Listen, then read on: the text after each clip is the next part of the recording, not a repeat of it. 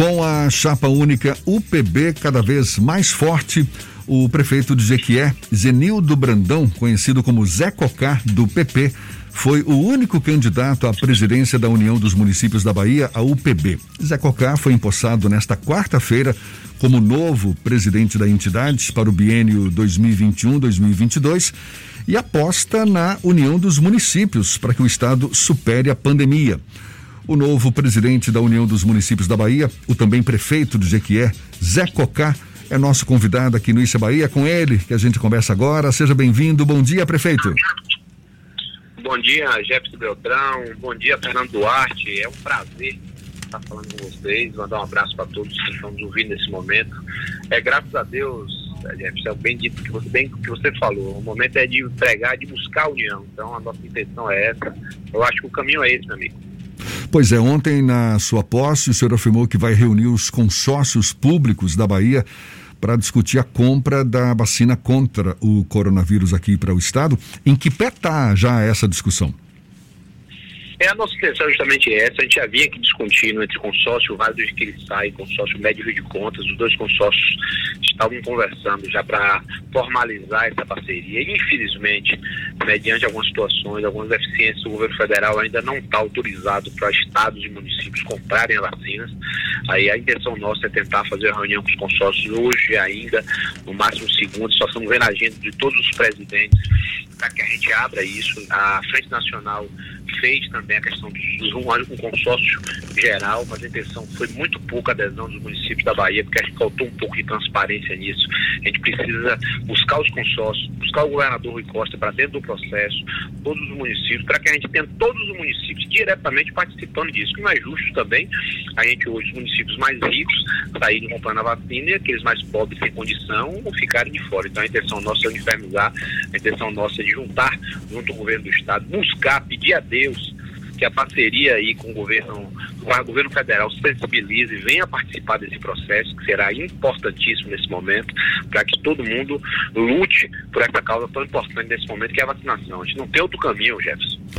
Zé Cocá, ontem também na sua posse, o senhor defendeu a continuidade dos protocolos de segurança, como por exemplo o uso de máscara, distanciamento social, mas não defendeu a possibilidade nesse momento de um lockdown. Por quê? Eu, eu, a questão do lockdown, a gente vive um momento de fragilidade total. É, a gente vive uma crise intensa, se você avaliar. É, nós fizemos o ano passado vários lockdowns, e aí você vê a economia nossa de fato está num momento muito ruim.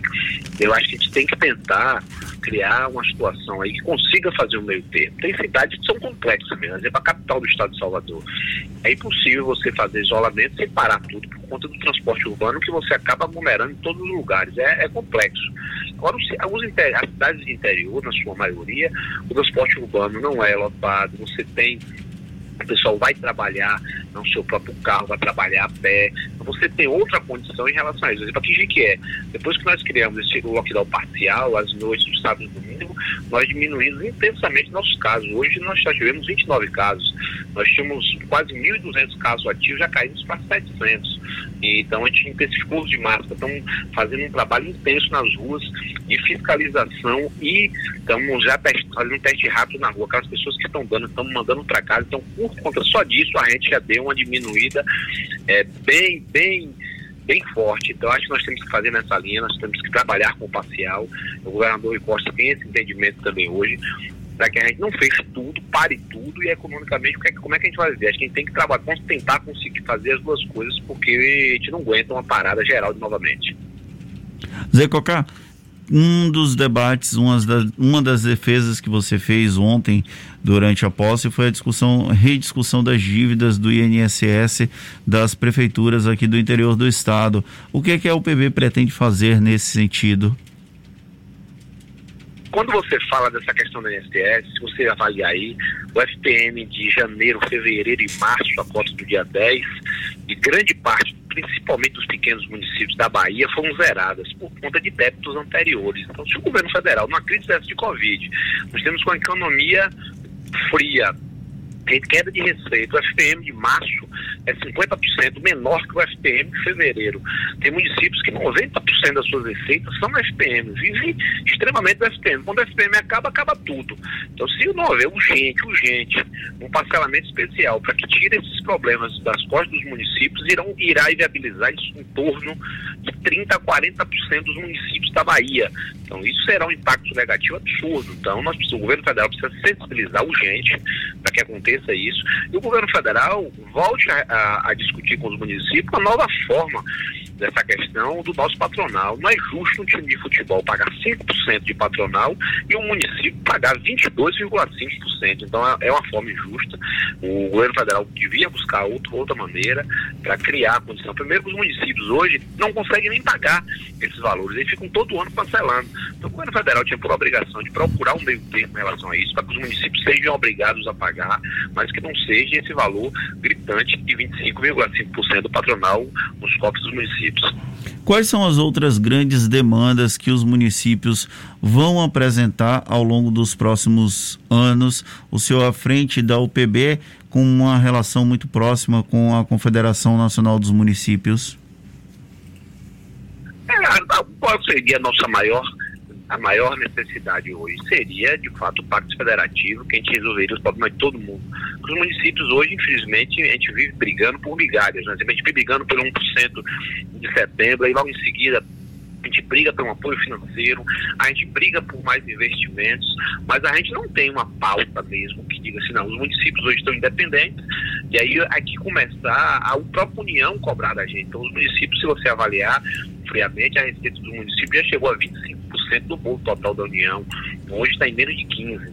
Então, se a gente não retornar isso, a gente não criar um equilíbrio para isso, vai quebrar, a gente vai ficar a vida toda pedindo apoio financeiro, pedindo mais 1% para setembro, pedindo mais uma fonte. Então, a pauta seria maior, é o Pacto Federativo, mas infelizmente está longe disso.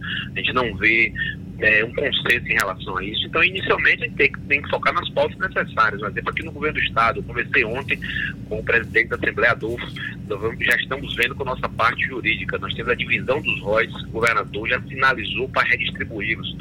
Mas, infelizmente, infelizmente, os municípios da região produtora vai receber 90% desse recurso. Então, a gente precisa que a Assembleia aprove um projeto que dê direito a todos os municípios da Bahia, todos sem exceção de nenhum, a uma distribuição igualitária. Então será uma luta importante nossa, essa e outras e outras maneiras para melhorar os cofres públicos municipais, para que o município tenha independência e pare com essa situação de todo ano, todo ano, a gente está discutindo a mesma demanda, necessidades precárias. Os municípios hoje, tem municípios da Bahia que não tem condição de pagar um quadro de engenharia para fazer seus projetos.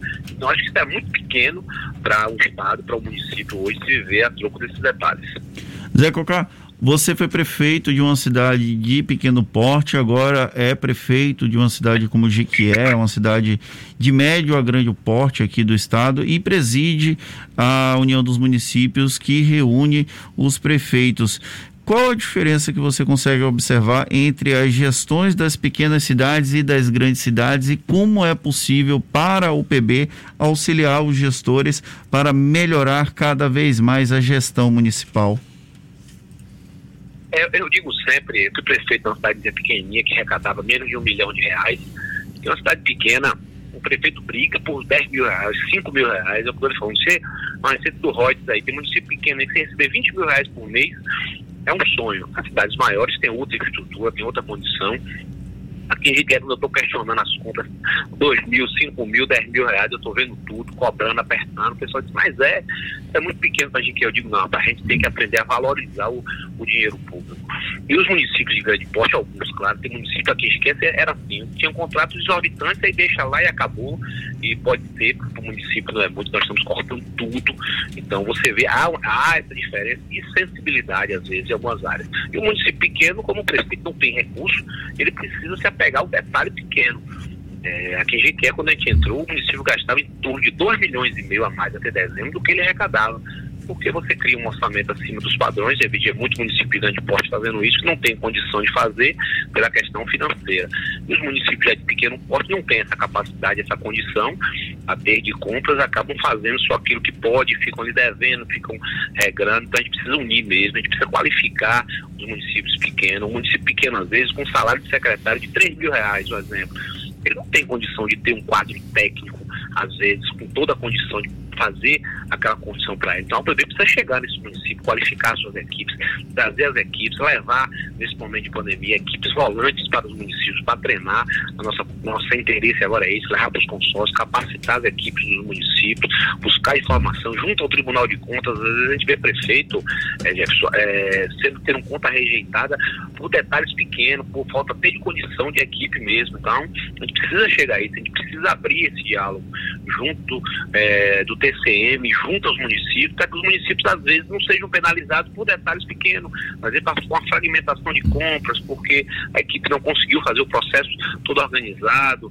Aí você, essa questão do INSS, existe débitos 5, 6, 10 anos, a INSS, quando confronta isso, vem cá nos cofres públicos municipais, porque o município não fez um levantamento 100% e chega ali, sai, sai todo mês tirando X, X das, das contas. Então a gente precisa qualificar os municípios para que os municípios tenham independência. Eu acho que nossa bandeira esse ano será essa. A gente tem as pautas do INSS, do 1%, são pautas rápidas, mas nós temos que pedir ao governo federal independência. Precisa que o governo federal se sensibilize que os governos, que os municípios tenham condição de andar com suas próprias pernas. Zé Cocá, a gente percebe que é cada vez maior a quantidade de, de empresários, especialmente na área do comércio, aqui em Salvador, principalmente, que uma vez que estão com suas atividades limitadas por conta das medidas de restrição e tudo, que, de que haveria, deveria haver uma contrapartida por parte das prefeituras para que, por exemplo, houvesse isenção de impostos municipais ou pelo menos prorrogação do pagamento desses impostos. Existe alguma algum clima favorável nesse sentido entre as prefeituras em geral? É, não, de fato é uma discussão que começou há poucos dias mesmo, de fato. Os, e os empresários estão certos é, e, de fato, nós se continuar isso, os municípios têm que se discutir isso mesmo, de fato. É complexo, aquilo que eu falei mais cedo. O município não tem receita. Os municípios têm vivendo, vivendo uma situação crítica. O governo federal vem tirando, de né, da pessoa agora, de muitos anos para cá, as receitas municipais. Você pega na fala do prefeito Bruno Reis, ele falou de fato, só as nossas transferências voluntárias tem transferências atrasadas cinco meses, seis meses, oito meses.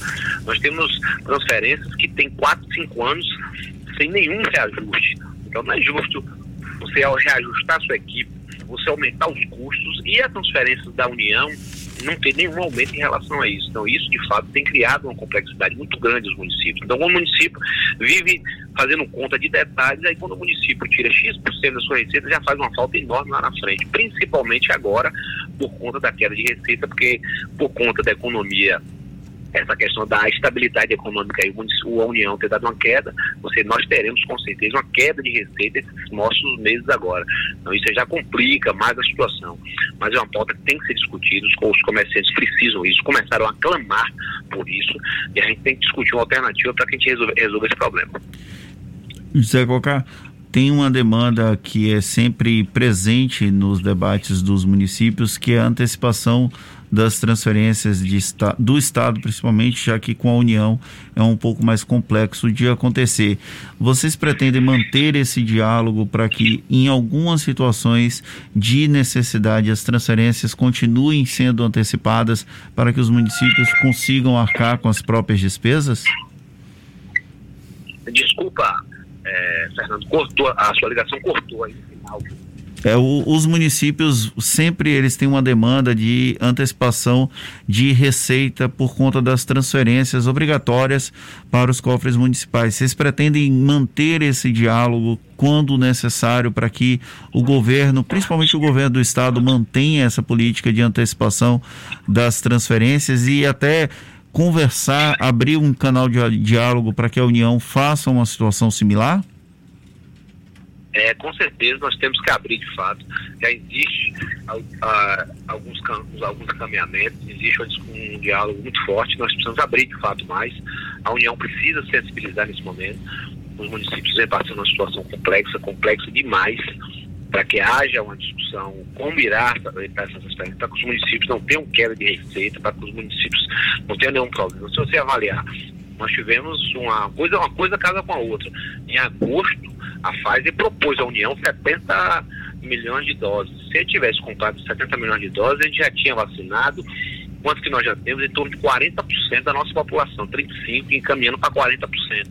Então a gente estaria aí com, certeza, com certeza, 50, 60, 70% a menos de morte nesse momento. Então, estaria no momento da pandemia altamente estabilizado.